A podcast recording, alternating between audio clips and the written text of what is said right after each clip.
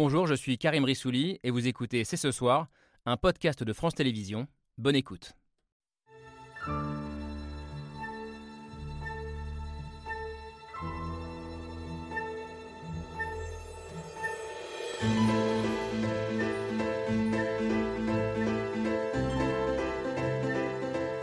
Bonsoir à toutes, bonsoir à tous, bienvenue, vous regardez C'est ce soir. Nous avons trouvé face à nous un gouvernement radicalisé, obtus et déconnecté. C'est une gifle au visage des millions de Françaises et de Français qui sont dans la rue. On est en train de vivre une grave crise démocratique et on avait une crise sociale qui se transforme en crise démocratique. C'est forcément un échec quand la Première ministre ne fait aucune ouverture sur cette discussion. Un échec, un gouvernement radicalisé, obtus et déconnecté, une grave crise démocratique. Les mots très durs des représentants syndicaux ce matin à leur sortie de Matignon. Et cette sensation à la veille de la 11e journée de mobilisation que la crise des retraites et le blocage politique du pays sont désormais indépassables. Seulement, il reste 4 ans, 4 longues années de quinquennat. À quoi vont-elles donc pouvoir ressembler? Le dialogue social et politique peut-il reprendre? Reste-t-il une place quelque part pour le compromis? Le gouvernement peut-il s'ouvrir à gauche? Projet par projet, comme le réclament certains membres de la majorité. Quel chantier ouvrir, quelle méthode adopter pour redonner un souffle démocratique, pour répondre aux sentiments d'injustice et de colère qui traversent la société? On a une heure devant nous pour en débattre. C'est ce soir, c'est parti.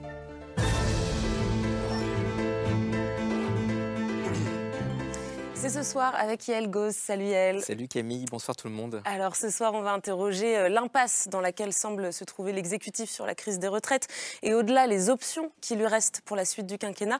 Et pour ça, on se devait de recevoir un ministre. Bonsoir Clément Beaune. Bonsoir. Euh, vous êtes issu de la gauche, vous étiez au PS avant de, rejoindre Emmanuel Macron que vous suivez euh, depuis son passage à Bercy. désormais, vous êtes ministre délégué au transport et aujourd'hui, dans Libération, vous prenez l'apaisement.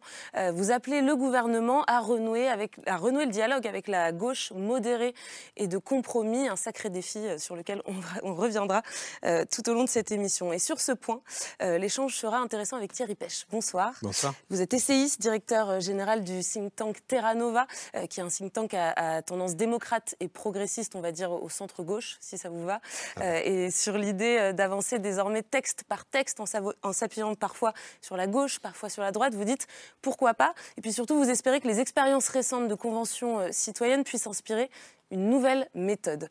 Cette nouvelle méthode, Léa Chamboncel, je crois que vous n'y croyez pas beaucoup. Bonsoir. Bonsoir. Vous êtes journaliste politique, vous êtes la fondatrice d'un média, un nouveau média qui s'appelle Popol, euh, qui propose un regard féministe sur la politique euh, à travers des podcasts et des newsletters. Et pour vous, à moins d'un retour aux urnes ou d'une réforme des institutions, ce quinquennat est d'ores et déjà condamné. On attendra également votre analyse sur ce point, Astrid de Villaine. Bonsoir. Bonsoir. Euh, vous êtes également journaliste, chef du service politique du Huffington Post. Vous avez donc suivi de très près et depuis le tout début du processus les conséquences politiques euh, de cette réforme. Alors aujourd'hui, l'exécutif tente à tout prix de relancer le dialogue, mais est-ce qu'il lui reste une marge de manœuvre? Ça s'annonce compliqué à vos yeux, je crois, Mathieu Souquier. Bonsoir. Bonsoir. Euh, alors pour vous, dans cette crise, Emmanuel Macron s'est isolé. Vous nous avez dit qu'il s'est désynchronisé du pays et qu'il pourrait même perdre le soutien d'une partie euh, de ses fidèles. Je précise que vous êtes essayiste, spécialiste de l'opinion et je pense donc que comme nous, euh, vous suivrez attentivement euh, demain l'état de la mobilisation. Voilà, les présentations sont faites. On commence le débat juste après l'image du jour. Elle est signée Hugo Bernard.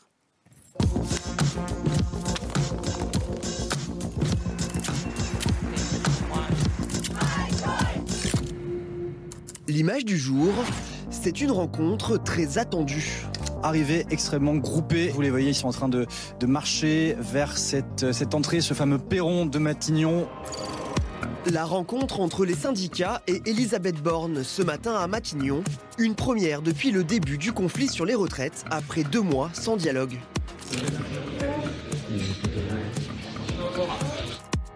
Une réunion qui aura duré un peu moins d'une heure avant que les syndicats ne quittent la table des négociations. Nous avons trouvé face à nous un gouvernement radicalisé, obtus et déconnecté. C'est une gifle au visage des millions de Françaises et de Français qui sont dans la rue. Venu s'opposer au report de l'âge de départ à la retraite à 64 ans et demander le retrait du texte de loi, les syndicats se sont vus opposer une fin de non-recevoir. La sagesse dans une démocratie, c'est d'écouter, à défaut de l'avoir fait suffisamment avant, d'écouter la démocratie sociale. On est en train de vivre une grave crise démocratique. Face à la colère des syndicats et au constat d'échec, la Première ministre a, elle, jugé le rendez-vous constructif. Je pense que c'était important dans le moment que vit notre pays, que l'on puisse se parler. C'est ce qu'on a pu faire. Chaque organisation syndicale a pu s'exprimer. Le gouvernement, qui compte sur la décision du Conseil constitutionnel rendue en fin de semaine prochaine pour clore le dossier, et propose de passer à autre chose. Je leur ai dit ma disponibilité et celle de mon gouvernement, parce que je n'envisage pas euh, d'avancer euh, sans les partenaires sociaux. Une proposition immédiatement refusée par l'intersyndicale, qui a appelé les Français à descendre massivement dans la rue demain pour la 11e journée de mobilisation. Nous refusons de tourner la page. C'est pourquoi nous ne retournerons pas à la table des concertations comme si de rien n'était.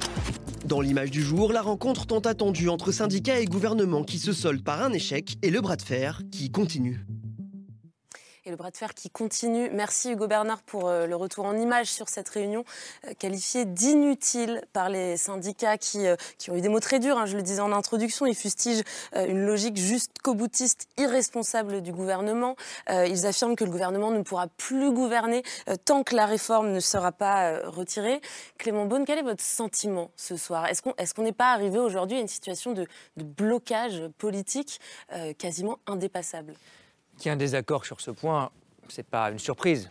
Vous ne pouvez pas attendre de la réunion qu'il y ait euh, un changement sur le cœur du désaccord, qui est la question de l'âge, des 64 ans en particulier. Donc je pense que personne ne l'attendait dans le commentaire euh, médiatique, dans le débat syndical ou politique. À quoi elle servait alors cette Mais je pense que d'abord, on disait il n'y a pas de dialogue, il n'y a même pas de dialogue. Je pense que c'est très important que la Première ministre, elle en a pris l'initiative elle-même, et cette volonté d'avoir une discussion. Et même si ce n'est pas aujourd'hui un déblocage. Ça permet, moi j'en suis sûr, c'est aussi de la méthode pour l'après, pour beaucoup de sujets qui sont liés à la réforme des retraites, la question du travail, de la pénibilité, sur lesquels la Première ministre est revenue, d'amorcer quelque chose, quelque chose qui est du respect, de la considération, une méthode de dialogue. Ça va mettre un peu de temps, c'est clair, mais moi, je n'adhère pas du tout, ni sur le plan politique, ni sur le plan syndical, on va peut-être en parler, j'imagine, sur l'idée que le monde s'arrêterait à cette réforme. Je mesure parfaitement qu'il y a une opposition qu'il y une contestation. Je suis persuadé aussi, moi je suis le secteur des transports où il y a eu beaucoup de mobilisation, moins que dans d'autres moments, mais beaucoup de mobilisation, que beaucoup de ces manifestations, de ces grèves s'expriment, oui, sur la question des retraites, mais oui, encore plus sur des sujets qui sont le déroulement des carrières, la pénibilité de certains métiers, etc. Et là, je le dis, c'est pas blanc ou noir. Une fois, si c'est notre scénario, que cette loi est promulguée, avec le décalage de l'âge légal, il y a plein de choses qu'on peut faire dans les branches, dans différents métiers, dans les entreprises. Moi, j'ai un, secteur dans mon portefeuille qui est le transport routier. On a par exemple fait en sorte qu'il y ait des dispositifs, je ne rentre pas trop dans la technique, mais particuliers, spécifiques, négociés avec les employeurs et les syndicats, qui permettent dans certains cas de partir plus tôt que l'âge légal. On peut faire ça pour euh, les éboueurs, dont on a beaucoup parlé, qui est objectivement un métier extrêmement pénible, pour les aides-soignants, pour d'autres choses, je ne sais pas. Mais il peut y avoir des négociations sociales sur lesquelles l'âge de 64 ans n'épuise pas le sujet. Donc c'est pas blanc ou noir, blocage ou déblocage. On peut faire des choses. Quand les syndicats affirment que, euh, que ce processus, cette séquence de, de, la réforme des retraites a profondément vicié le dialogue social et tant qu'une porte de sortie n'est pas trouvée, ce dialogue ne pourra pas reprendre sur des bases saines. J'entends bien, j'ai aussi entendu Laurent Berger, que je connais bien et que je respecte beaucoup parce qu'il a contribué à ce que ce mouvement, très sincèrement, se passe bien et mobilise aussi, je le vois. Mais il a dit lui-même, euh, on pourra discuter d'autres sujets. Il faudra, je crois que c'est son expression, un délai de décence ou un délai de carence. Je le comprends et je le respecte. C'est difficile de passer à autre chose. Et il faut surtout pas du côté du gouvernement, c'est pas du tout mon point de vue, faire comme si de rien n'était, faire comme s'il n'y avait pas eu une opposition, faire comme s'il n'y avait pas eu une mobilisation. Simplement, moi je crois qu'on peut aussi le faire sur des sujets qui sont liés aux retraites, mais qui ne sont pas ce seul sujet de l'âge. Et je le dis quand même parce qu'on l'oublie bien sûr, la démocratie sociale est essentielle et doit être respectée. On ne peut pas non plus faire comme s'il n'y avait pas eu de débat parlementaire. Et quoi qu'on pense du 49.3, il y a eu une adoption démocratique et il ne faut pas le nier non plus. Mmh. c'est très important aussi de respecter cette séquence parlementaire-là. Mathieu Souquier, quand vous entendez le ministre parler euh, de, de l'après, est-ce que ça vous semble possible de se projeter vers un après euh, à ce stade? Et je précise que le dialogue social, vous l'avez un peu pratiqué puisque vous étiez euh, au cabinet de la ministre du Travail à l'époque de la loi travail sous François Hollande. Mmh, absolument. Euh, alors, il y a quelque chose peut-être d'un peu anachronique parce que les images du jour traduisent quand même, c'est assez frappant quand on entend les représentants syndicaux s'exprimer, la Première ministre s'exprimer, deux réalités un peu parallèles. On a, pardon, mais un peu le sentiment quand même que les représentants du pouvoir se situent dans une sorte de bulle cognitive et sémantique parce que, alors, d'abord, l'image est troublante. C'est la première fois, non pas en deux mois, me semble-t-il, comme le dit le sujet, mais en trois mois, que les représentants syndicaux sont reçus. Il me semble que le, le dernier janvier, échange remontait au 10 janvier, c'est ça. hein. Donc on est, on est déjà quasiment le 10 avril. Euh, donc déjà, c'est étonnant. Ça Et ressemble à un Grenelle, pardon, mais c'est un anti-Grenelle en fait. alors, euh, euh, toutes les images, effectivement, sont celles d'un Grenelle. Le, le discours même du gouvernement est de dire ma porte est ouverte et nous sommes les partisans du dialogue. Et d'ailleurs, on est prêt à discuter de tout, sauf du sujet qui vous intéresse. Donc forcément, c'est compliqué. Et la situation de blocage dans laquelle on est depuis plusieurs semaines, on n'imaginait pas précisément qu'elle puisse se dénouer aujourd'hui. La situation de blocage, elle est en fait très simple et c'est compliqué de voir en fait un gouvernement qui peine à l'entendre. Euh, un, le rejet est, est massif, c'est-à-dire que l'ampleur du rejet n'a cessé d'augmenter au fil des semaines. C'est-à-dire que la proportion de Français qui rejettent, qui sont opposés à cette loi, est, est croissante. Deuxième dimension, l'intensité du rejet. La proportion en fait de Français qui sont tout à fait hostiles à la loi a doublé en fait en quelques semaines.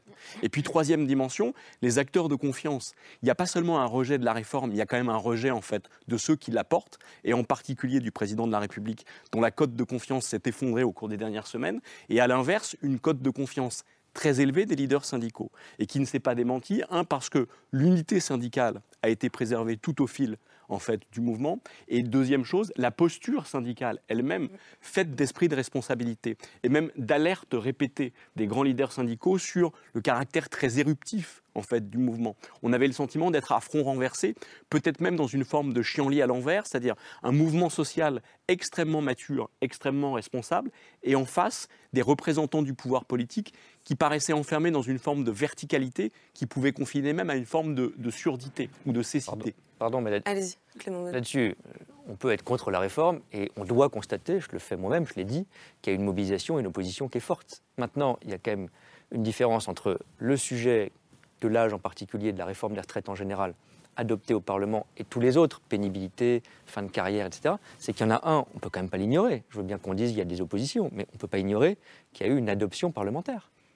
Que la réforme soit impopulaire, je le sais comme vous, je lis les sondages comme vous. Simplement, il y a quand même un juge de paix dans une démocratie, et qu'on soit contre la réforme, encore une fois, elle ne me choque pas. Que Laurent Berger ait organisé une mobilisation puissante et responsable, je le vois comme vous et je le respecte infiniment. Et je ne confonds jamais ça avec de la casse. Quand vous dites la chienlit, la chienlit, c'est ni le gouvernement, ni la CFDT, les syndicats, c'est ceux qui cassent. Mais utiliser vous avez sans doute en tête que le rejet, en fait, le rejet de la sondages, réforme, oui. le rejet de la réforme s'est encore accentué précisément ce- après l'usage du Mais 49.3. Dans ce Donc, ce invoquer le vote mais au Parlement. Quand vous dites le rejet, c'est mesuré par quoi? Et je pense que ça reflète une réalité. Je Alors, pas- les enquêtes d'opinion, c'est-à-dire d'opinion. les enquêtes d'opinion, parce que l'opinion qui voyait la réforme au départ comme une forme de régression sociale sur son contenu, a vu que les, les modalités d'adoption de cette même réforme, du coup, nous faisaient basculer d'une forme de régression sociale à une forme de recul démocratique. Entre un- une adoption parlementaire, selon nos procédures, et des baromètres, des sondages qui disent quelque chose, des mobilisations qui disent évidemment quelque chose, il faut quand même dire que le vote du Parlement, ça vaut quelque chose. Vous aurez noté en tout cas, pardon monsieur le ministre, mais vous aurez noté en tout cas que le mouvement social, qui a été extrêmement calme, extrêmement cadré Oui, pendant vrai. des semaines et des semaines, a commencé à déborder précisément quelques heures seulement après l'usage du Le 49 mouvement social lui-même, celui qui organise euh, l'intersyndical, il n'a jamais débordé, même après ce moment-là. Il y a eu des actions par ailleurs que je ne confonds pas et qui ne sont pas l'initiative Ça a débordé des aussi au lendemain de l'intervention du juste- président de la République. Alors, je ne fais pas de lien direct entre les deux, mais certains ont été quand même tentés de faire le lien entre, par exemple, les propos du président de la République et les actes de débordement le lendemain. Ça ne justi- Je Je juste pas un dernier point. Je ne les justifie On y pas. reviendra, j'imagine. C'est que moi, je suis convaincu qu'il y a une opposition à cette réforme. C'est clair. Je veux dire, on ne va pas être sourd et aveugle. Je suis convaincu aussi, parce qu'on est dans une démocratie, que c'est pas comme en 95 où il y avait la fracture sociale et puis six mois après, un agenda qui était totalement opposé. On aime ou on n'aime pas le président de la République et les candidats aux légis- aux législatives, j'en faisais partie. Ils ont parlé de cette réforme et ils l'ont portée aussi. Et puis je suis convaincu parce que j'ai fait beaucoup d'entretiens, y compris hors presse, hors caméra, avec les agents de la SNCF, de la RATP, chaque semaine depuis le 10 janvier. Ils disent il y a le sujet des retraites et il y a beaucoup d'autres sujets et ils viennent même avant. Et d'ailleurs, il n'y a pas de surprise. À la RATP, où il y a eu un bon accord social qui n'a aucun rapport avec les retraites, mais sur les salaires, sur les carrières, il y a beaucoup moins de mobilisation. Ce qui veut quand même dire que dans la mobilisation qui s'exprime, je pense qu'on peut au moins convenir de ça. Il n'y a pas que le sujet des retraites qui est exprimé. Il y a beaucoup de choses qui sont exprimées, et c'est souvent comme ça, quand il y a une réforme difficile, elle catalyse dans la mobilisation d'autres choses. Et d'ailleurs, je pense que c'est habile, et ce n'est pas une critique, hein, ce qu'a fait la CFDT, ce qu'a fait Laurent Berger, c'est de dire qu'il y a un malaise sur d'autres sujets, sur le pouvoir d'achat, sur le travail des femmes, sur la pénibilité, sur l'emploi des seniors, et ça remonte à la surface à la faveur ou à la défaveur de cette réforme. Donc je, pense qu'il faut quand même convenir qu'il y a d'autres sujets aussi qui s'expriment dans ce malaise et dans cette mobilisation. Et je, voudrais quand même revenir sur, sur l'image de cette euh, réunion ce matin à Matignon entre la Première ministre et les partenaires sociaux. On va revoir, euh, on va revoir cette image. C'est vrai que euh, finalement, elle, elle, nous raconte aussi tout un rituel du dialogue social qui est organisé, tout un, tout un cérémonial. finalement, Léa Chamboncel, quand on voit cette image, est-ce qu'elle nous raconte pas aussi quelque chose d'une forme de crise des institutions, de, tout ce rituel, tout ce décorum qui ne débouche sur rien. Alors, ce qui est quand même assez, euh, assez important de noter, c'est que finalement, euh, la Première ministre a, cédé à la pression euh, de la rue, au-delà de la pression des syndicats. Elle leur a enfin ouvert la porte, même si finalement l'ordre du jour était. alors, dans un premier temps, on disait qu'il n'y avait pas d'ordre du jour, et dans un second temps, d'après les proches de Matignon, on disait que, quoi qu'il en soit, il était évident que la question du report de l'âge légal ne serait, pas, ne serait pas abordée. Donc, on partait déjà assez mal, il faut bien le dire, avant même que les syndicats soient arrivés à Matignon.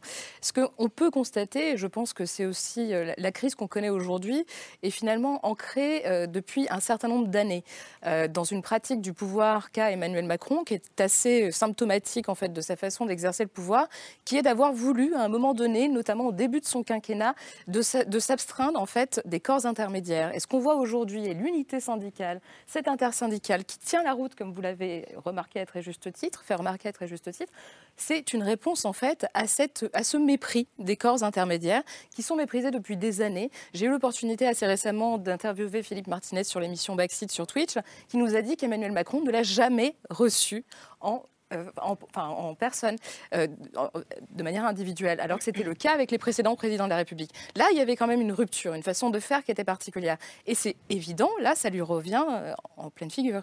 Thierry Pêche, un mépris des corps intermédiaires qui, revient à Emmanuel Macron en, pleine figure. Vous, vous souscrivez à cette analyse?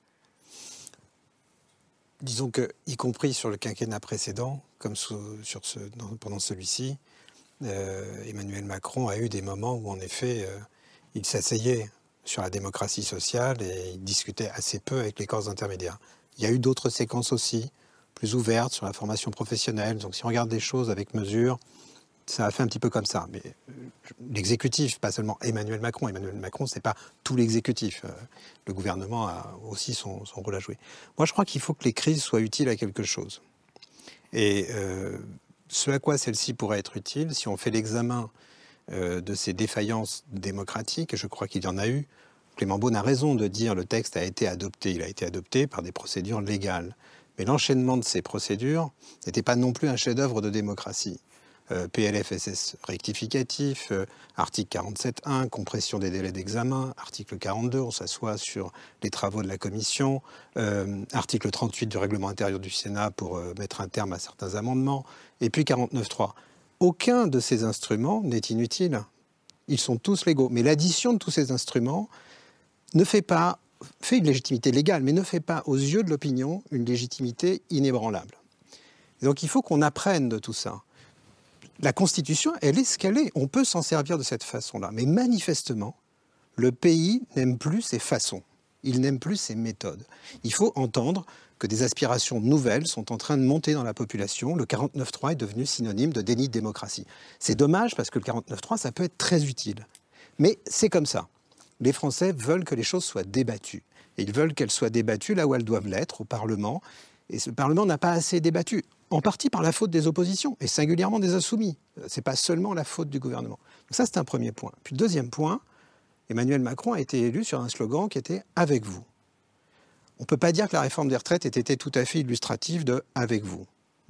Eh bien, il faut que demain, on va voir ce qui se passe, hein, la décision du Conseil constitutionnel, la promulgation, le mouvement social demain, on va voir.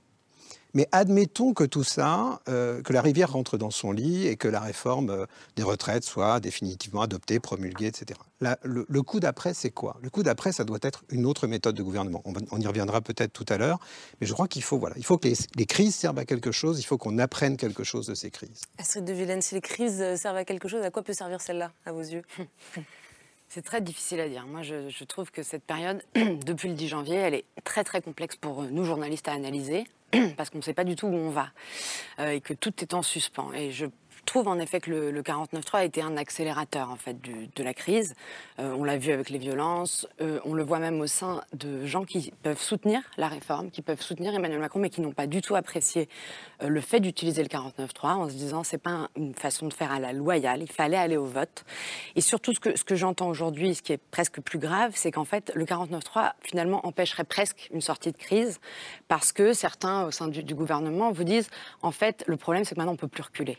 Parce que si on recule, avec tout ce qu'on a fait comme passage en force, euh, on a mis notre majorité qui voulait un vote, voilà, on les a contraints à ce 49.3 et à ce qu'ils nous soutiennent toujours. On a, enfin, c'est très compliqué maintenant de, reculer pour le, pouvoir en place. Et à l'inverse, pour les syndicats, pareil, ça leur donne pas vraiment de, enfin, de l'autre côté, pour les syndicats, ça leur donne pas vraiment de porte de sortie. Alors que s'il y avait eu un vote et qu'il avait été pour, ce qui était possible, euh, ça, aurait sans doute affaibli la mobilisation sociale. Ensuite, moi, sur cette image, en effet, elle m'a frappée. Ça fait très longtemps qu'on n'avait pas vu un tour de caméra comme ça, très classique. hein. Ça fait presque penser aux années Rocard. euh, C'est intemporel. même à, à Jean-Marc Ayrault. Nous, il n'y a pas si longtemps. Mais... non, mais vous voyez ce que je veux dire ça- Moi, je trouve que ça montre Mhm. une, la démocratie sociale dont on a besoin et qui a été Il un peu. le, il manque le patronat quand même. Vous avez raison, mais en tout cas, sur, je veux dire, sur la chorégraphie ou l'image. En revanche, pour moi, ça a été un ascenseur émotionnel parce qu'on a ça, on se dit ah ah, on se parle, ça va mieux. Je pense qu'il y a une lassitude dans le pays aussi. hein. Ça fait trois mois qu'on est bloqué là-dessus. Tout le monde en a ras le bol. Il va falloir trouver vite une issue hein, de, de- de part et d'autre ou, ou en commun, ce qui serait encore mieux. En revanche, une fois qu'on a, on a dit ça, derrière, on a, au bout d'une heure sur les trois heures prévues, les syndicats qui, qui quittent la, la- la table en disant que c'est un échec. Et Elisabeth Borne, qui, en effet, je vous rejoins, dit les débats se sont très bien passés de manière respectueuse. Donc, ils n'étaient pas sur la même longueur d'onde, au sens propre. Euh, et ça, c'est dommage. Parce que euh, moi, je trouve qu'il ne faut pas faire des réunions pour rien dans la période. C'est- une perte de temps pour tout le monde. Et le pays, il va mal. Enfin, il y a beaucoup de choses à faire. Je crois que cette réunion a été faite un petit peu pour passer le temps. Parce que ce qu'on voit bien, c'est que c'est presque leur seul point commun à ces deux parties de la table, euh, c'est que ils, veulent, ils attendent tous le 14 avril. Ils attendent tous la décision du Conseil constitutionnel. On le sait, le gouvernement, vous le répétez souvent en disant on ne peut pas, c'est ce qu'a dit Elisabeth Borne, on ne peut pas interrompre le processus tant que le Conseil constitutionnel n'a pas donné son, son mot. Il a une pression qu'il n'a presque jamais eue hein, de- depuis qu'il existe. Et de l'autre côté, aujourd'hui, dans leur communiqué, euh, les, syndicats ont dit, presque en implorant le Conseil constitutionnel, écoutez-nous, écoutez la rue, sauvez un peu le, le mouvement, il n'y a plus que vous qui pouvez arrêter les choses.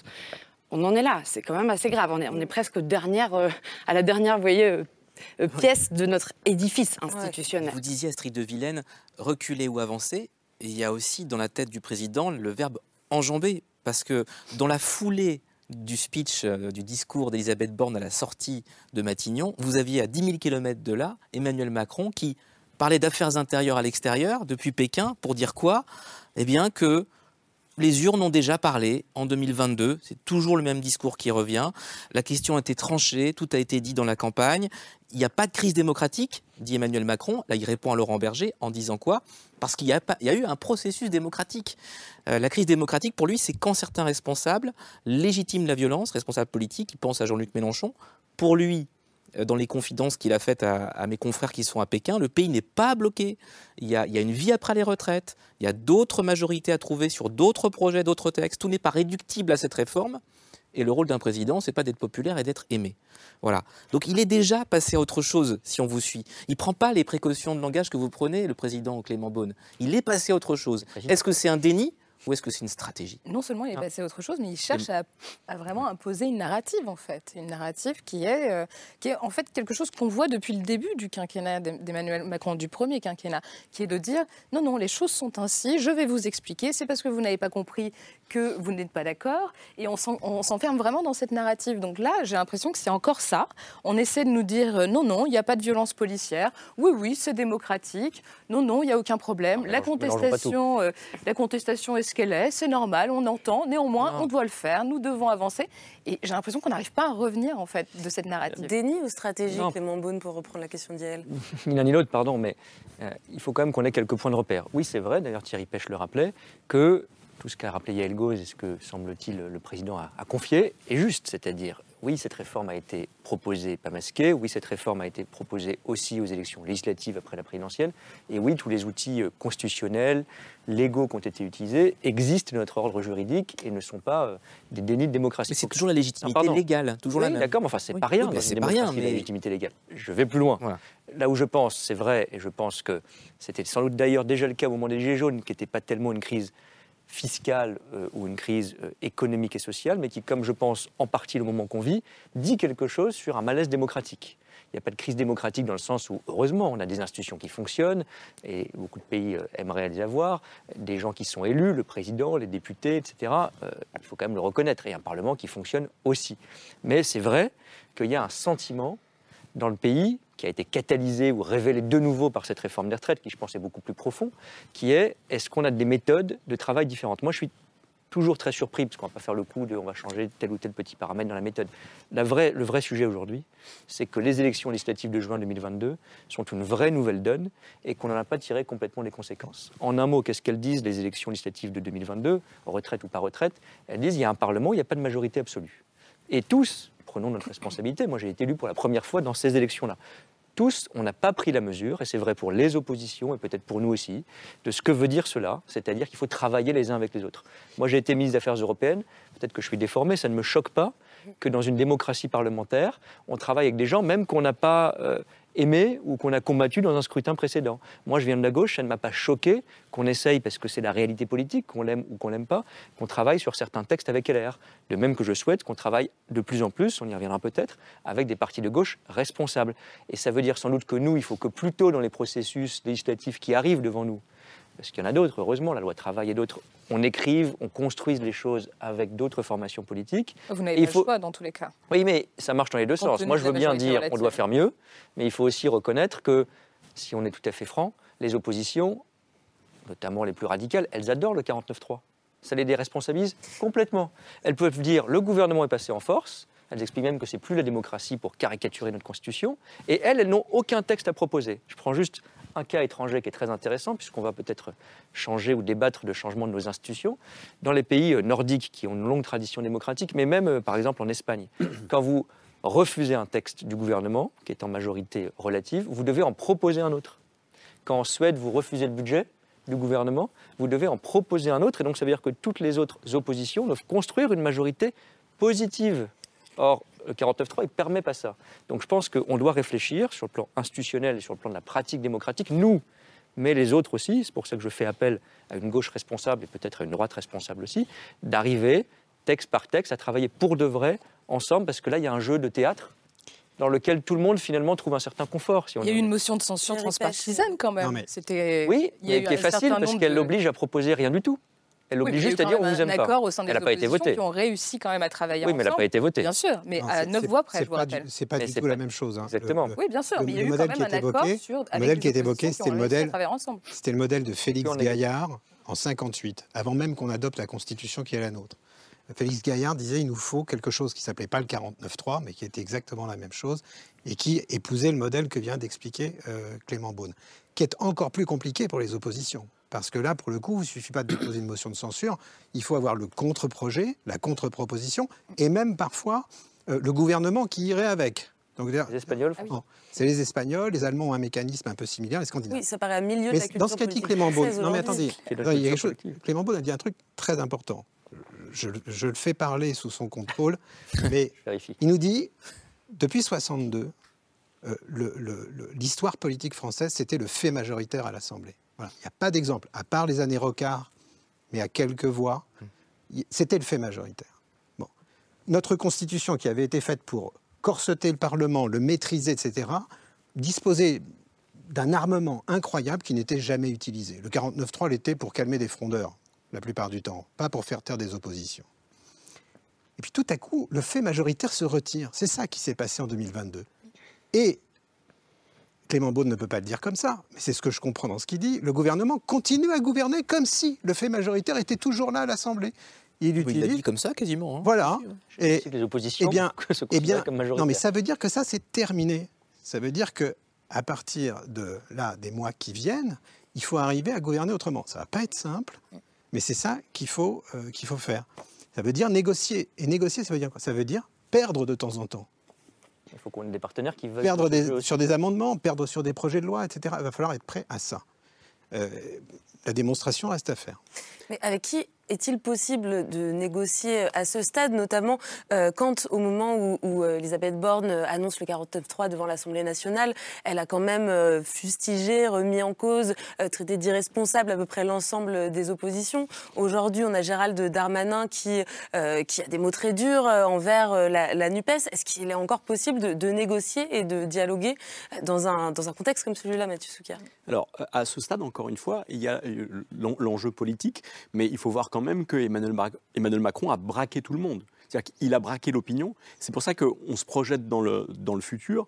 Mais à ce stade, il y a quand même une situation de blocage dont on ne voit pas en fait que les propos présidentiels, y compris ceux tenus il y a quelques heures, en fait, vont contribuer à débloquer la situation. Je dirais même que le président de la République a parlé il y a une dizaine de jours. Et encore une fois, certains ont fait le lien entre ses propos du 22 mars et euh, les débordements du, du lendemain. Euh, mais, mais, enfin, déjà, quand Emmanuel Macron s'est exprimé, il y avait une forme de dénigrement en fait, du mouvement social dans ses propos, en parlant de la foulée du peuple. Il y avait une forme de dénigrement des leaders syndicaux eux-mêmes, et en particulier de, de Laurent Berger. Et puis, il y avait une- un dénigrement en fait, des oppositions politiques, renvoyées à des factieux, à des factions, etc. Et donc, la situation de blocage, elle demeure. social, hein, et, et pardon, mais deuxième dimension à ce stade, vous aviez perdu, la, je, je vous accable pas parce que je sais que c'est compliqué, mais donc vous aviez perdu la bataille de la communication sur la réforme et ses modalités d'application, et désormais il y a aussi une inflexion sur le fait que c'est le pouvoir qui porte la responsabilité du blocage. Euh, et encore une fois, d'une forme de chienlit à l'envers, on, on l'a vu à travers les propos et la posture des leaders syndicaux encore aujourd'hui, qui parlent d'un pouvoir radicalisé, jusqu'au boutiste, Ouais, mais- enfermé. Si on veut créer la culture du dialogue, il faut que tout le monde fasse attention à ses mots. Moi, je fais très attention à mes mots et je suis justement de ceux qui essayent de jouer, parce que je ne pense pas que ce soit un défaut, l'apaisement.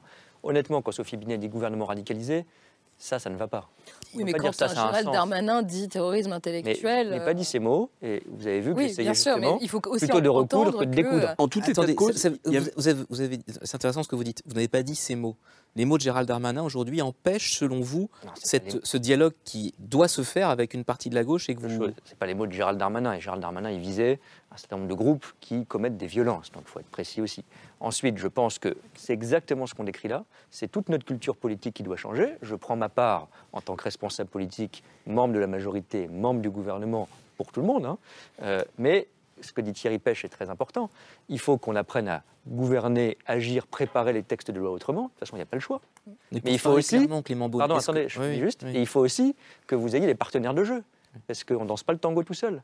Et donc, si vous avez personne. Les partenaires de jeu, vous attendez depuis des semaines non, et des semaines. en Moi, je veux bien qu'on puisse faire mieux, on puisse faire plus, on puisse communiquer mieux, on puisse moins braquer. Ok, je veux bien faire tout ça, on ne va pas se flageller. L'idée, c'est comment on avance. Et si on veut avancer, non, mais je suis persuadé qu'on a une culture politique qui ne correspond pas aux résultats, en effet, des législatives de juin 2022, et que tous, tous ceux en tout cas qui croient au débat démocratique, pour il y en a, ils n'en veulent pas. je Les RN, ils n'en veulent pas. je repose la question Je pense qu'ils n'en veulent pas.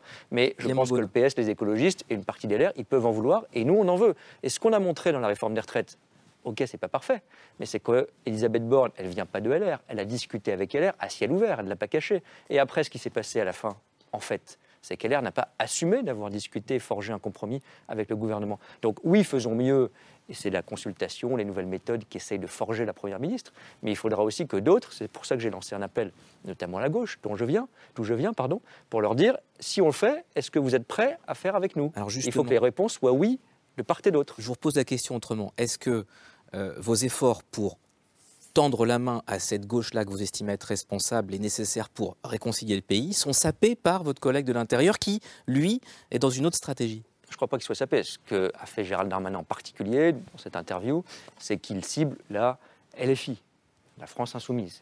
Bon, euh, pas, moi, je, je suis plus précis. Vais C'est plus large, la nuque bordélise, c'est ça le, le terme Oui, euh, c'est pas mon vocabulaire et je pense qu'en tout cas, après un moment qui est de crispation, après un moment qui est difficile, on ne va pas se le cacher, qui est difficile à tout point de vue, sur le plan social, sur le plan de l'ordre public. Il faut être très clair sur l'ordre républicain, c'est son boulot de ministre de l'Intérieur, dont acte.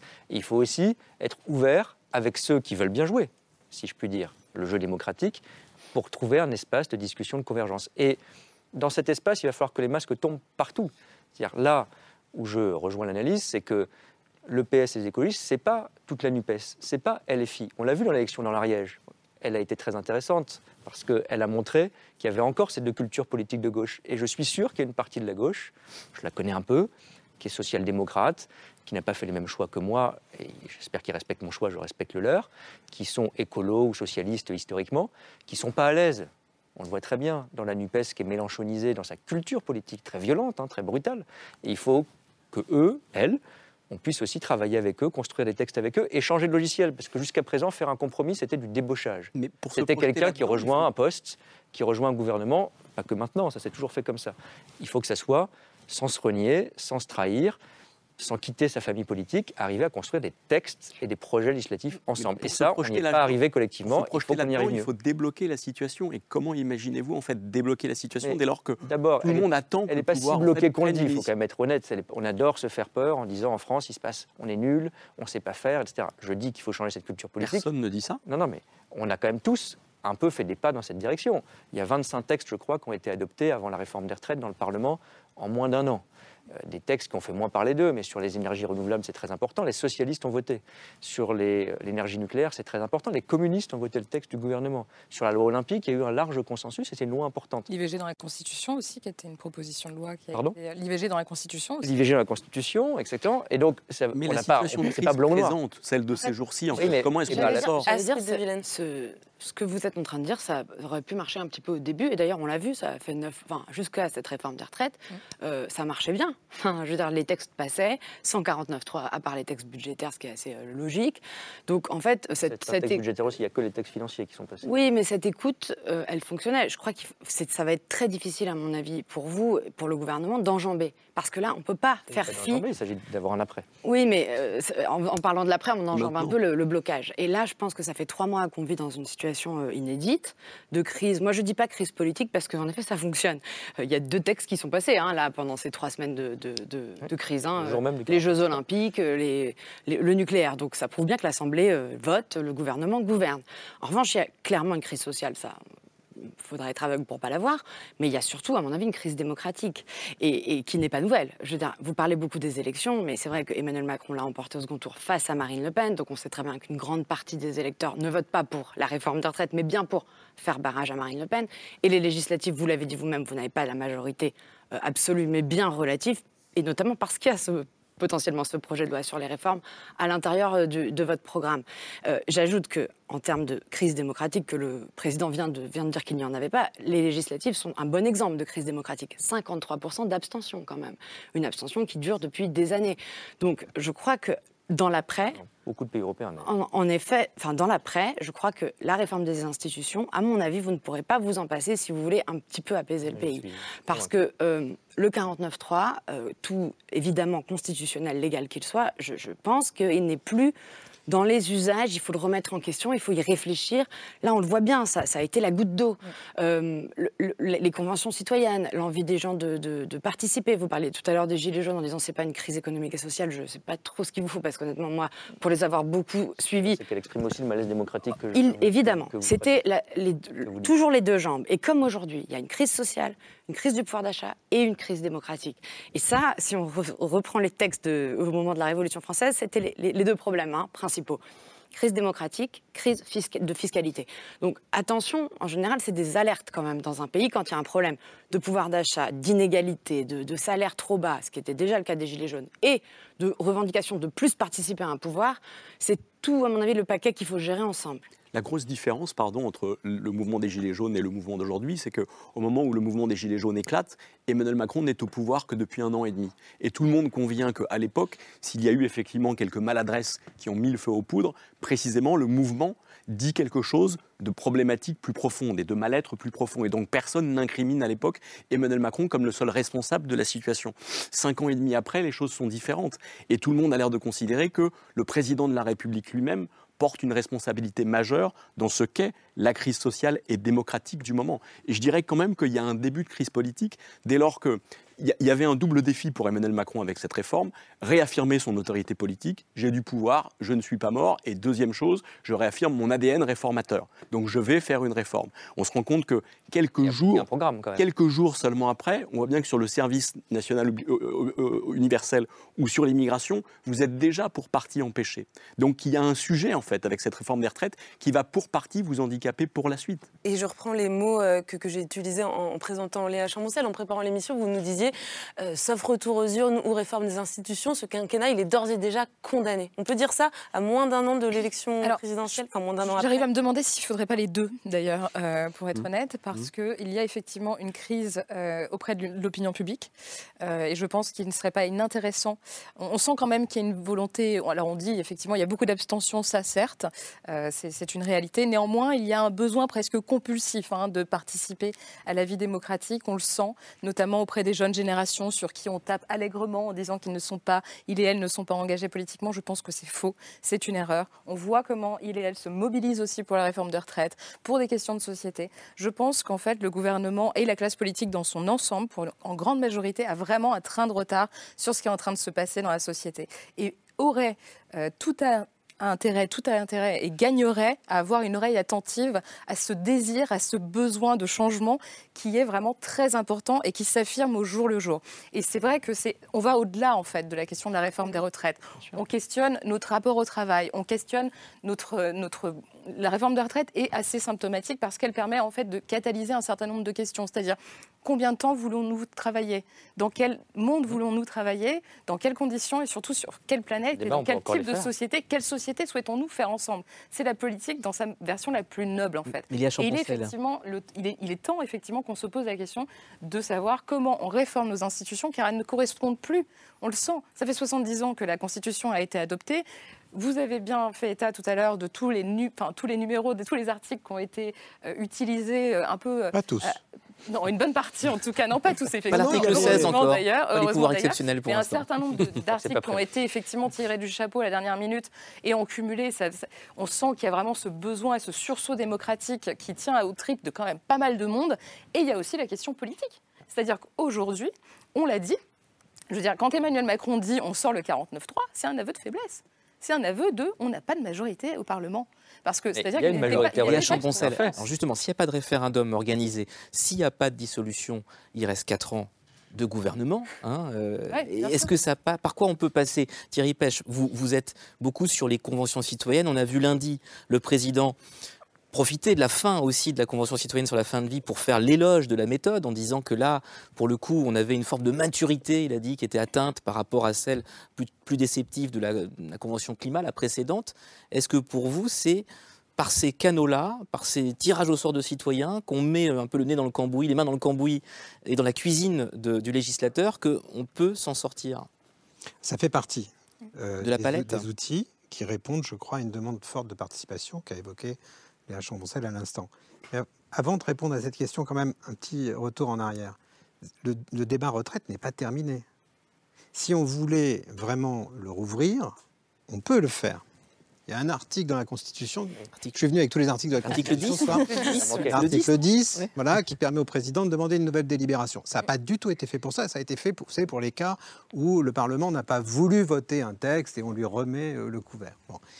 On peut, si on, vraiment on veut prendre au mot ceux qui disent aujourd'hui on va faire autrement, on va davantage délibérer, on peut. C'est pas les signaux que nous parviennent. Non, mais je tiens. On aura même problème de majorité parlementaire collectivement. Hein. Je, je, je, vois bien, je vois bien que l'exécutif voudrait qu'on puisse parler de cette réforme au passé, euh, composé d'abord, puis euh, voilà, euh, imparfait ensuite, mais, mais on peut encore. Alors maintenant, pour revenir à votre question, Yael, faire gouverner avec les Français, ça ressemblerait à quoi? Bon ça ressemblerait d'abord à gouverner avec leurs représentants au Parlement. Je suis euh, légaliste, je ne dis pas qu'il faut tout foutre par terre, il faut apprendre à délibérer au Parlement, à délibérer de façon plus ouverte.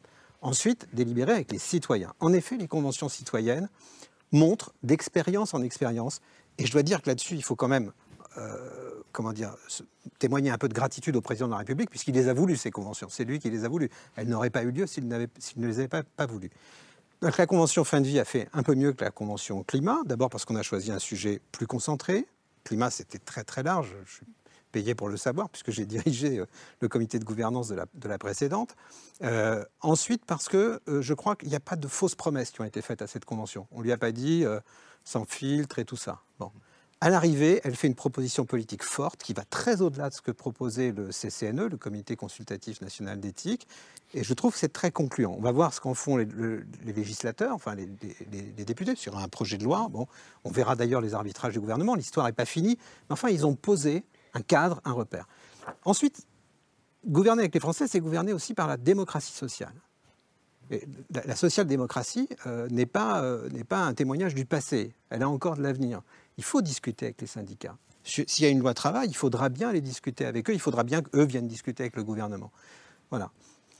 Quatrièmement, c'est aussi les territoires. La, promesse du, CNR, euh, c'est quand même celle-là. C'est d'aller passer des contrats dans les territoires, sur la santé, sur l'école, etc.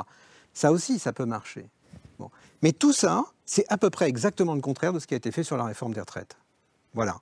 Et donc, il va être difficile euh, de pivoter et de dire, voilà, maintenant on fait autrement, parce qu'on a déjà dit on va faire autrement. Et, et tout ça, tu, vous nous dites que ça peut se faire sans réforme des institutions. que c'est Oui, alors ça, du effectivement, moi, je, je rêvais d'un grand soir institutionnel. euh, J'en vois, j'en vois l'intérêt. Je veux dire, il y, a, il y a sans doute des choses à, à toucher dans nos textes. Mais tout ce que je viens de dire là ne dépend pas d'un nouveau texte. Hein, pas du tout. Et pour obtenir un nouveau texte constitutionnel, de toute façon, il faudrait réunir des conditions de possibilité qui ne le sont pas actuellement euh, dans les assemblées. Clément Beaune, vous nous dire ce soir que la, la révision de la Constitution sera impossible compte tenu de l'état des forces du pays et des rapports de force d'ici à 2027 C'est le même sujet en plus compliqué que sur tous les projets de loi. C'est-à-dire, soit on se dit en effet, euh, bah, écoutez, euh, les choses sont bloquées, on n'y arrive plus, il reste 4 ans, la réforme des retraites a crispé, la majorité ne se trouve plus, et on va se retrouver toutes les semaines pour commenter l'impuissance. Honnêtement, ça serait d'abord pas bon pour le pays, et ça serait, puisqu'on parle de respect du message démocratique, pas conforme à ce que, même avec de l'abstention, les Français ont exprimé euh, les 12 et 19 juin 2022. Ils n'ont pas arrêté de voter. Ils ont voté pour un Parlement qu'ils ont composé, dans leur sagesse collective, c'est ça la démocratie, un peuple en action, de différentes forces politiques sans aucune majorité absolue. Bon. Et d'ailleurs, j'entends bien l'arme de la dissolution pour ceux qui la craignent ou pour ceux qui la proposent, mais euh, un Parlement dissous, ce serait sans doute un Parlement qui reviendrait en tout aussi difficile euh, à gouverner, si je puis dire, ou à parlementer. Peut-être pire. Peut-être pire, politiquement pire, de mon point de vue, parce qu'il y aura sans doute plus de rassemblement national, c'est en tout cas à craindre, parce qu'il tire les bénéfices d'un malaise, et en tout cas qui serait, tous les sondages le montrent, il faut être prudent, mais euh, ingouvernable, si je puis dire ainsi. Et donc, euh, on aurait dans un mois, dans deux mois, dans trois mois, la même discussion qu'aujourd'hui. Donc la réalité, c'est qu'il y a un Parlement qui a été élu par les Français, et quand ils ont voté, les Français, ils savaient que c'était pour cinq ans. Donc il faut respecter leur message. Nous, mais aussi des partenaires qui veulent bien accepter de s'asseoir autour de la table. Les oppositions, je ne veux pas faire le procès euh, les uns les autres, les oppositions notamment les plus dures, je pense à LFI en particulier, le RN dans une stratégie symétrique de totale dissimulation, de totale non-proposition pour se faire euh, plus respectable et plus sympathique, ont eu la même approche qui est de dire on ne travaille pas avec ce gouvernement. Et LR qui a travaillé sur ce point avec le gouvernement, c'est pour ça que, on va refaire tout le match, mais c'est pas vrai qu'il n'y a pas eu de consultation, il y a eu des discussions.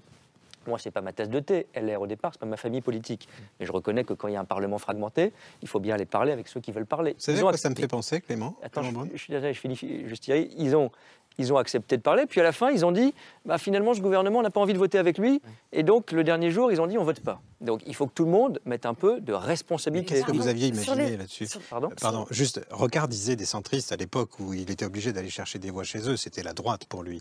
Euh, il disait les centristes sont nos amis, mais des amis sur lesquels on ne peut pas compter. Eh bien, je, je vous invite à considérer les LR de la même façon.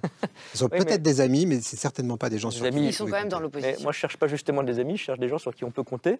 Et c'est à nous de faire euh, un geste, mais c'est aussi aux autres de saisir une main qui se tend. Mais si je résume, si on ne change pas la Constitution, tout est, dans- tout est dans la pratique. Donc c'est là-dessus qu'il faut euh, grandir quelque part. Mais sur les institutions. Et si vous voulez, moi, je, je prends cette image, on a un peu un parlement à la nordique et une culture à la latine. Donc il faut qu'on réconcilie les deux. On adore tous, hein, qu'on soit de gauche ou de droite euh, ou un peu plus à l'extrême, on aime tous euh, considérer qu'on a raison, qu'on a une vérité absolue, que quand on est minoritaire, on est majoritaire, que quand on est presque majoritaire, on est totalement majoritaire. Non, mais Et pardon, mais on, sur les on peut avoir. institutions, pourquoi ne pas faire une convention citoyenne? Mais on, on pourrait, c'est une option. Oui, c'est d'ailleurs que- Roland Lescure qui en parlait euh, récemment. oui. euh, Mais moi, d'abord, comme Roland Lescure, je pense que le, su- le sujet institutionnel, on en a parfois parlé, pardon de trahir des discussions précédentes, cher Thierry Pêche, on en a déjà parlé. Moi, je suis convaincu que beaucoup plus qu'on ne croit, le sujet institutionnel, c'est pas Macron, pas Macron, pour le dire euh, trivialement. Le sujet institutionnel est majeur dans notre pays. Quand vous faites un sondage, il n'est jamais dans les premières préoccupations des Français parce qu'il est souvent non verbalisé. Mais s'il y a une comparaison à faire avec les Gilets jaunes, pour le reste, euh, faisons attention, mais une comparaison à faire avec les Gilets jaunes, un, personne n'a vu venir un mouvement à l'époque, et deux, personne n'avait vu que la première revendication, c'était plus, au bout de quelques jours, la taxe machin ou la taxe truc, c'était euh, le référendum initiative populaire. Peut-être que c'était euh, confus, mais ça disait quelque chose quand même, c'est-à-dire il y a un sujet de représentation, il y a un sujet de participation, il y a un sujet de délibération. Et merci, euh, cher Thierry Pêche, d'avoir reconnu qu'en effet, c'est quand même le président de la République un peu seul à l'époque qui a cru au grand débat et aux conventions citoyennes. Mais, le président l'a fait il y a trois ans, Clément Beaune, on, a, non, on la a les convention- sensations, on, on parlait du fait La que convention chaque citoyenne crise- sur la Bon, fin de vie, elle vient de se terminer. Oui, mais sur, sur la manière dont a été menée la, la- la réforme des, des retraites, pour le coup, on a l'impression que les leçons n'ont pas été Mais tirées. moi, je veux bien, encore une fois, refaire tout le film et dire qu'on aurait pu faire des choses différemment. Je veux bien constater un désaccord. Tout ça est vrai. On ne va pas refaire tout ce débat-là. Mais la question, quand bien même il n'y aurait pas eu la réforme des retraites, on aurait eu des moments de difficulté, on aurait eu des moments de blocage. Ce n'est pas le seul sujet. Et le malaise, vous l'avez très bien dit, il ne s'exprime d'ailleurs pas que sur la question des retraites. Donc il faut qu'une crise soit utile à quelque chose. Il faut en tirer des conséquences sur le fond. La loi travail est un très bon exemple. Moi, je souhaiterais qu'en effet, on dise aux partenaires sociaux, bah, faites-nous une proposition à ciel ouvert, et puis après, les gens jugeront si on la reprend ou pas dans la proposition du gouvernement, et après, le Parlement décidera. Il faudra aller chercher des partenaires. Mais est-ce que les Français LR, sont pas à gauche. Il faut qu'ils jouent le jeu. Est-ce que les Français sont pas un peu échaudés? On a plus six ans maintenant de, de macronisme et le G changé, on l'a eu, je ne sais pas Mais combien c'est de pas la question du G On va changé. juste, re- juste se repasser rapidement les dates. 10 décembre 2018. Réponse aux Gilets jaunes. Nous ne reprendrons pas le cours normal de nos vies. 16 mars 2020. Covid, premier confinement. Il y aura le jour d'après. Et un mois plus tard, sachons nous réinventer. 24 avril 2022. Moi, le premier. Champ de Mars. Et Sachons moi, et nous moi le premier, vous moi, le avez raison. premier.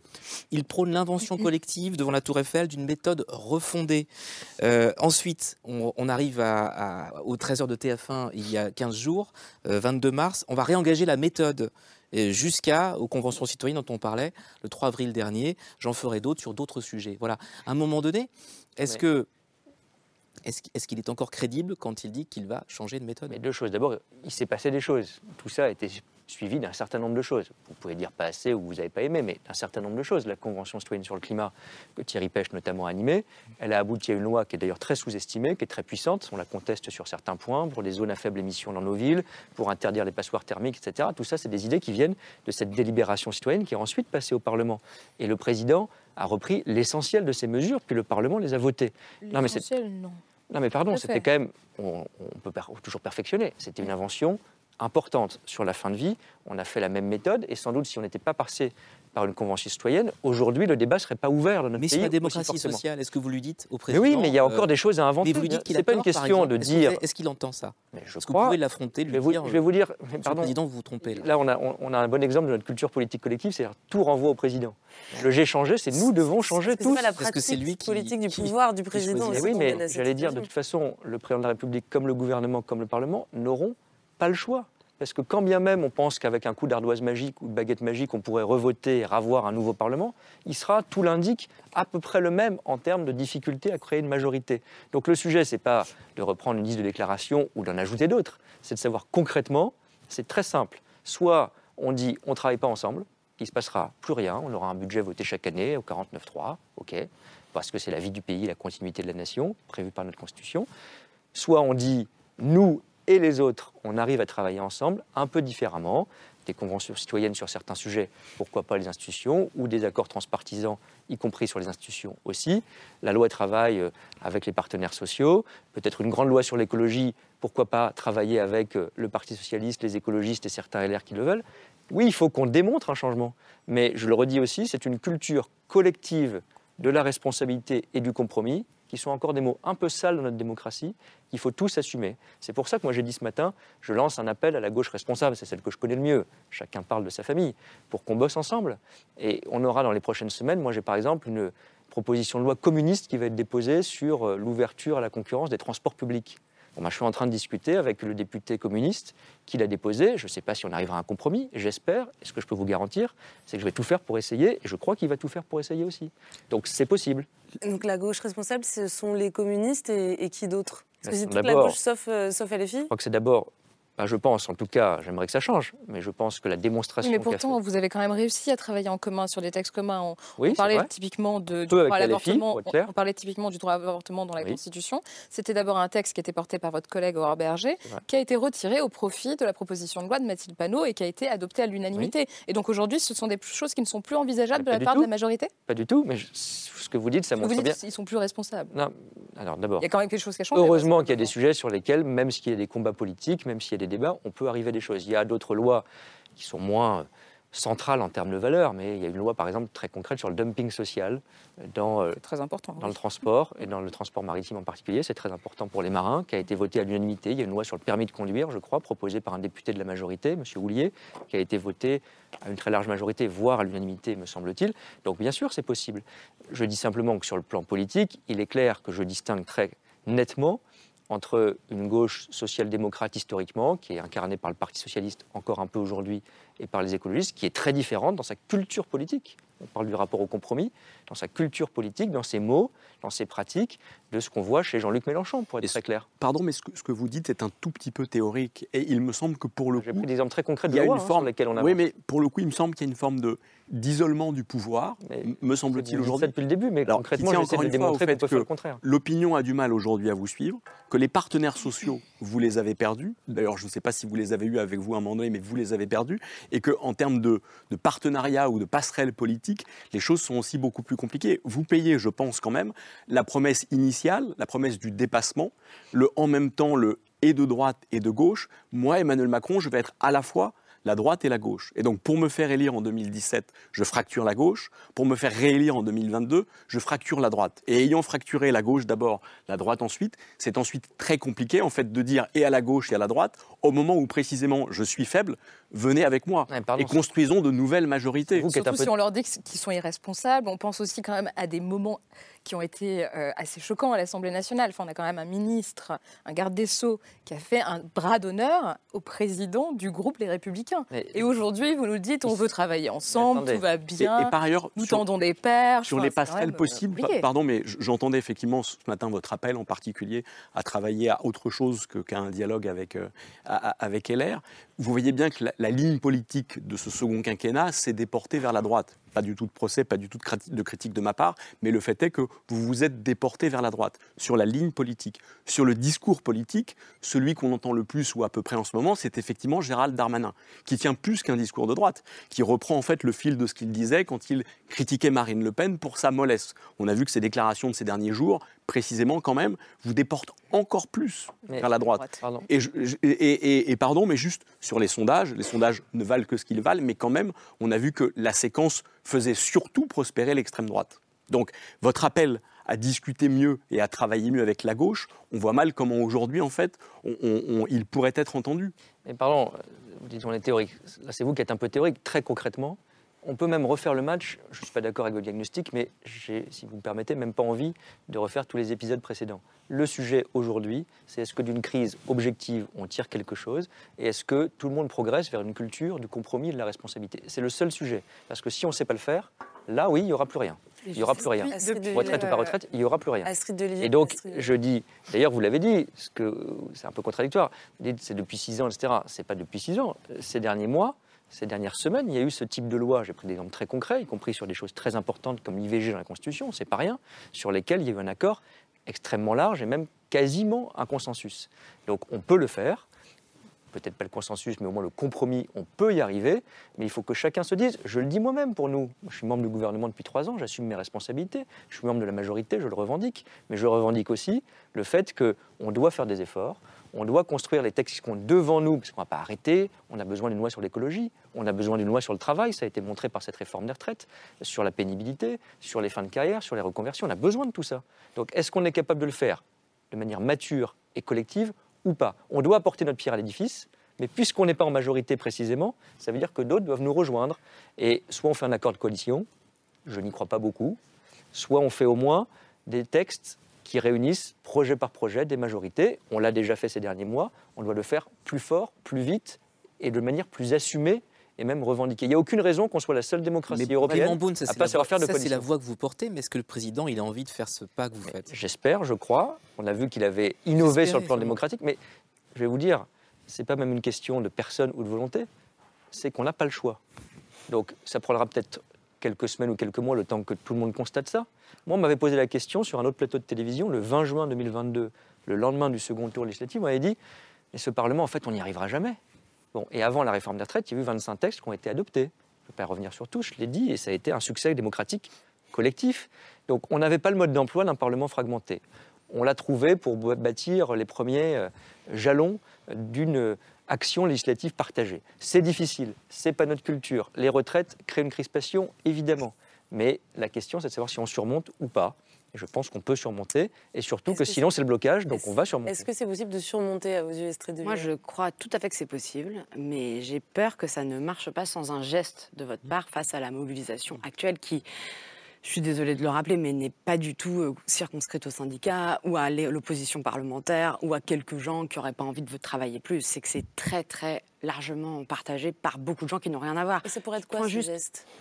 Bah, euh, ça peut aller du retrait à euh, une augmentation du SMIC, euh, à... Moi, je pense que les Français, aujourd'hui, ils sortent de cinq années, honnêtement, très éprouvantes. Sur la- la- le Covid, la guerre en Ukraine, il y a une envie de vivre, en fait, dans le pays. Donc, moi, je pense que c'est un peu facile comme ça sur un plateau de télé, mais si vous dites aux gens, vous avez une sixième semaine de congé payé, le droit à la déconnexion, les 32 heures, mais les vrais, pas faites en, en- en quelques jours, euh, et, euh, tout- et on va, ça va mieux se passer dans le pays, je pense que, oui, tout le monde, là, se rentrerait chez soi et serait très heureux. Vous voyez, là, c'est un petit peu caricatural, mais je pense que ce que je veux dire par là, c'est que votre projet de loi, il tombe, à mon avis, à contre-courant de l'ambiance euh, du moment, parce qu'il est à l'ancienne, un peu, un peu années 90, années 2000, pas du tout de, de cette époque qu'on est en train de vivre. Et, et j'en veux pour preuve que quand on a contre soi Charles de Courson, qui est un centriste euh, assez classique, euh, Jonathan non, Cohen, pas et- complètement classique. Jonathan Cohen et le cinéma français, des influenceuses comme Lé- Léna Situation, Jacques Attali, Patrick Bruel, que vous allez dans une salle de concert à Paris et que vous avez des gens qui crient Macron démission,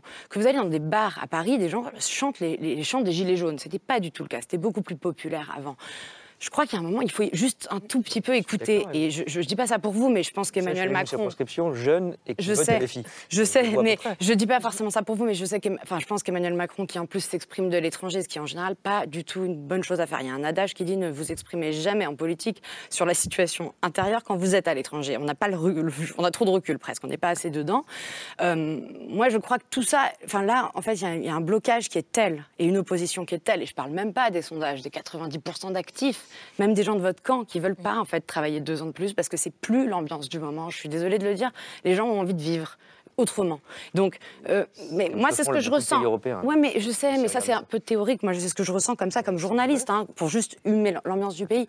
Et je- donc moi, je, je vois pas comment on se sort de cette situation. Pour répondre, pardon, je suis un petit peu longue à la question. c'est que je vois pas comment on s'en sort sans un geste Sans un geste. d'apaisement. Mais et justement, euh, Pas question, que politicien. question à tirer pêche pour conclure, puisqu'il ne reste plus que quelques minutes. La même question qu'à Astrid de Villaine, qu'est-ce que ça pourrait être ce, ce geste Sur ce même plateau, il y a une quinzaine de jours, il y avait Laurent Berger à la place de Clément Beaune et j'étais à ce même fauteuil. C'est vrai. Moi aussi, Et, d'ailleurs. et- et- oui, vous étiez là aussi, Astrid. Et le- Laurent Berger avait dit euh, faut mettre sur pause. Et euh, Pause, organiser j'avais ajouté, et je le répète, euh, mettre sur pause, pourquoi? Mettre sur pause pour gagner du temps, mais ce temps, on en fait quoi?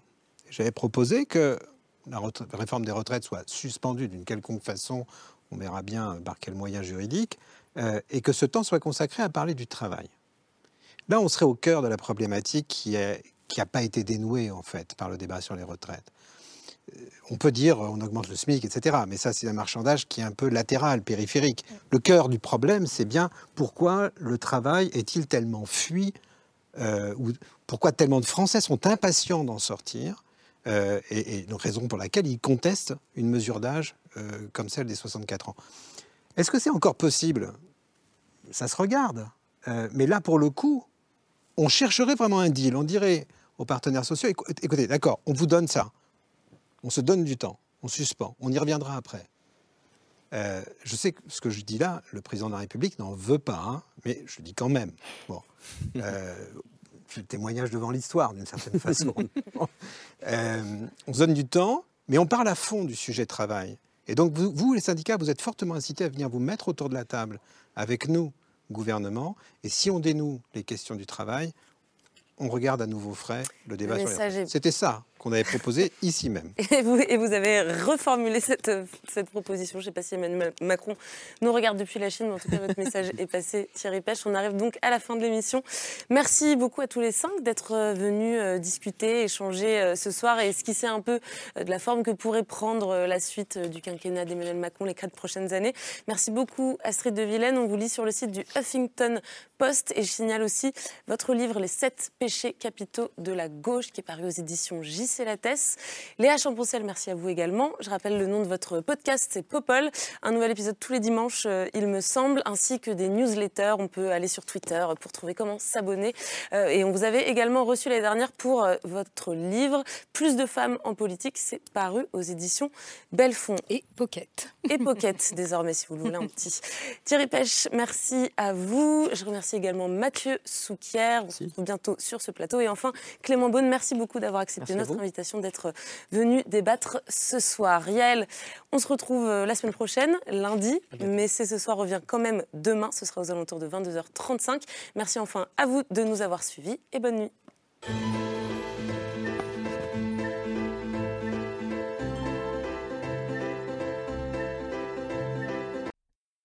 C'était C'est ce soir, un podcast de France Télévisions. S'il vous a plu, n'hésitez pas à vous abonner vous pouvez également retrouver les replays de l'émission en vidéo sur France.tv.